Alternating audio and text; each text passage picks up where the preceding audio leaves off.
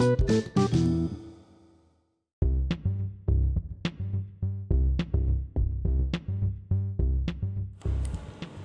teman-teman, balik lagi diceritain aja bareng aku Ruanda Rifki Di mana kamu akan ngedenger begitu banyak kisah-kisah dari mulai hubungan dengan pasangan, hubungan dengan orang tua, masalah pendidikan atau masalah pekerjaan Yang itu semua dikemas secara ringan dan tentunya kamu bisa mengambil hikmah dari setiap kejadian-kejadian yang ada di sekitar kita Nah kali ini aku ingin ngebahas soal mahasiswa abadi. Nah mungkin yang teman-teman ngedengerin podcast aku dan masuk dalam kategori mahasiswa abadi, ini bakalan paham dengan apa yang aku bilang.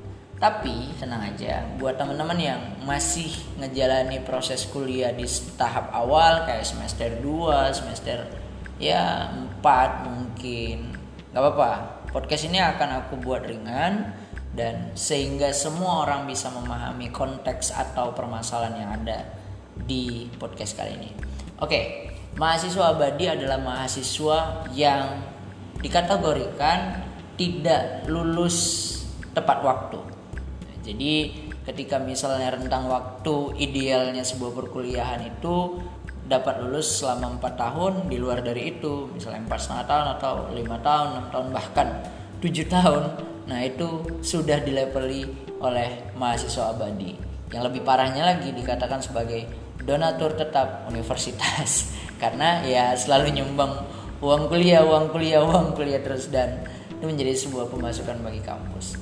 Nah stigma buruk ini muncul ketika banyak sekali masyarakat yang bilang kalau mahasiswa abadi ini adalah mahasiswa yang dalam tanda kutip goblok, bodoh, tolol dan males. Apakah benar? Tidak juga. Nah, aku mengambil kisah dari diri aku sendiri gitu. Sampai saat ini aku belum lulus dan mungkin sudah masuk ke semester 13 atau 12 gitu aku lupa saking lamanya ya. Tapi apakah e, mayoritas atau orang-orang yang tidak tamat tepat waktu itu adalah mereka yang dikategorikan tadi? Banyak kasus yang ini bukan pembelaan tentang diri aku ya. Aku pakai contoh yang bukan diri aku deh. Teman-teman aku yang mereka justru memilih untuk tidak lulus tepat waktu karena idealisme mereka. Menarik nih. Kita dikenal oleh masyarakat sebagai mahasiswa adalah agent of change atau agen perubahan. Nah, di suatu ketika aku ngobrol sama teman aku gimana pengalaman dia ketika dia milih untuk tidak lulus kuliah tepat waktu. Nah, dia bilang kalau misalnya kita diyakini oleh masyarakat sebagai agen perubahan dan kita bangga dengan label itu, Pertanyaan terbesar yang selalu ngebuat aku malu sebagai mahasiswa adalah perubahan apa yang bisa aku ciptain. Jadi aku malu menanggalkan posisiku sebagai mahasiswa ketika aku belum bisa menciptakan perubahan yang jelas dirasakan oleh masyarakat manfaatnya. Waduh, ngedenger jawaban dia kayak gitu itu bener-bener kayak tertampar banget.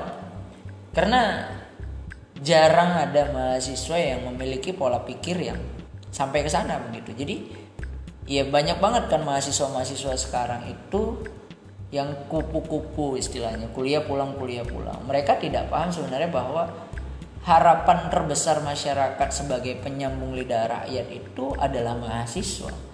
Harapan terbesar masyarakat ketika pemerintah mengambil kebijakan sewenang-wenang itu dan menjadi orang yang mengontrol kebijakan dan berteriak ketika itu menyengsarakan rakyat ya adalah mahasiswa. Banyak dari kita ya aku dan teman-teman mahasiswa lainnya yang nggak sadar bahwa ketika kita dilabeli agent of change sebagai agen perubahan kita sendiri bahkan tidak bisa menciptakan perubahan kecil pada diri kita yang konon lagi bisa menciptakan perubahan besar terhadap masyarakat kita. Minimal melalui sebuah pola pikir. Nah, itu yang pertama. Jadi uh, tidak ada kaitannya antara bodoh, tolol, goblok dengan mereka yang memilih untuk lulus tidak tepat waktu atau yang sering dilabeli oleh mahasiswa abadi. Oke, aku masuk kepada contoh yang kedua. Ketika aku juga ketemu dengan teman aku, uh, aku nanya hal yang sama dengan dia. Kenapa kamu memilih untuk tidak lulus tepat waktu? Jawaban dia simpel. Karena aku nggak tahu mau jadi apa. Oke, aku bisa menyelesaikan kuliah 4 tahun. Dan aku yakin aku bisa. Tapi setelah kuliah, aku mau ngapain? Aku tidak memiliki satu perencanaan yang jelas tentang masa depan aku setelah saya kuliah. Terus apa yang harus aku lakuin? Toh ketika aku dikuliahkan orang tuaku dari kampung sampai ke kota untuk kuliah, harapannya ketika aku pulang menyelesaikan kuliahku meringankan beban mereka. Terus ketika aku telah selesai, dan kembali ke kampung tanpa ada satu embel-embel yang notabene sesuai dengan harapan mereka dalam tanda kutip meringankan beban mereka. Bukankah itu jadi masalah baru? Dan aku langsung berpikir ya juga ya. Banyak banget yang kejadian-kejadian kayak kau tamat abis ini mau ngapain? Kau tamat abis ini mau ngapain? Kau tamat abis ini mau ngapain? Mentok-mentoknya ketika dia bingung karena mungkin lamaran kerjanya ditolak atau lowongan kerjaan yang tidak muncul ada yang tidak kunjung ada dia memilih apa? Melanjutkan studi S2 bukan karena ingin belajar dan menambah kompetensinya tapi karena memang tidak ada lowongan yang buka dan menerima dia. Jadi apa ya? Perencanaan hidup itu memang penting. Sehingga hal-hal seperti ini memang tidak terjadi jadi alasan pertama karena idealisme, alasan kedua karena bingung selesai kuliah mau ngapain. Takut-takutnya malah nambah jumlah pengangguran yang ada. Nah, kita masuk ke contoh yang ketiga dan contoh yang ketiga adalah diri aku sendiri. Kenapa aku memilih untuk tidak lulus tepat waktu? Hampir sama dengan jawaban yang pertama bahwa masing-masing orang punya prinsip hidup yang dipegang. Tentu kita tidak bisa memaksakan prinsip hidup A dengan B harus jalan. Karena masing-masing orang punya jalan hidup yang mungkin dia pilih untuk menjalani dan menurutnya itu baik untuk dia. Sama seperti halnya A, idealisme sebagai mahasiswa memaksaku untuk terus berpacu tentang bagaimana sebenarnya aku bisa menciptakan perubahan selama aku masih diamanahkan sebagai mahasiswa. Tapi terlepas dari itu, aku sendiri terlena dengan yang namanya kompetisi.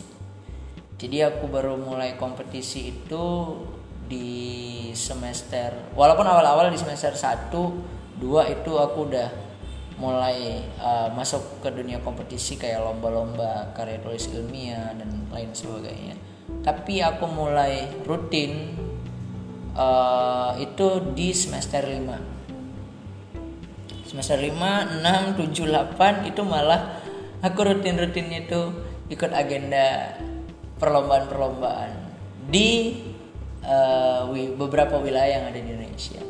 Nah, pada waktu itu aku terlena dan ya kapan lagi bisa jalan-jalan keliling Indonesia yang merupakan bagian dari mimpi aku? Gratis dan biaya, biaya kampus tentunya. Jadi alasan aku uh, telat lulus yang pertama adalah karena idealismeku dan yang kedua aku menikmati proses sebagai mahasiswa.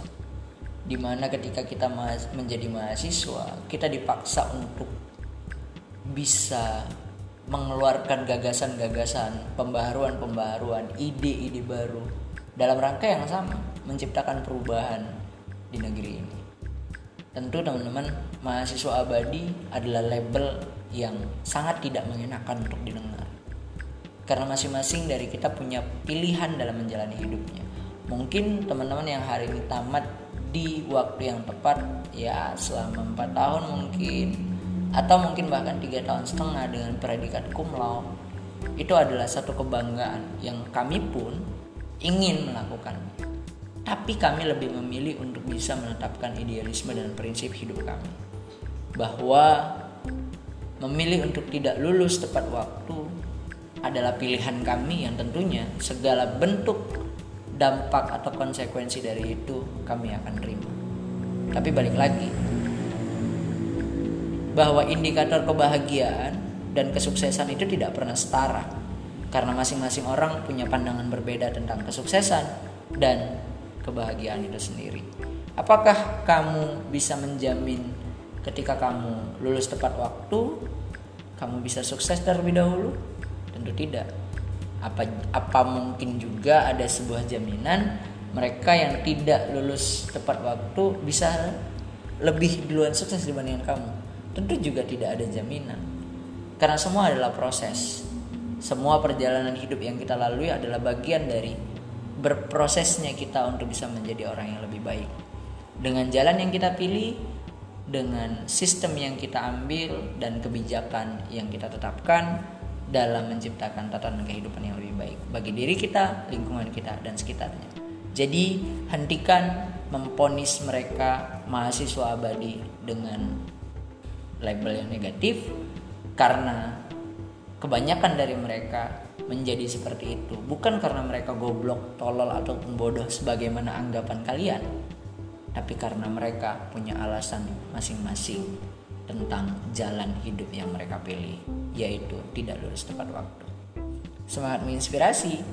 Sampai ketemu di podcast selanjutnya dan jangan lupa setiap kisah kamu ceritain aja.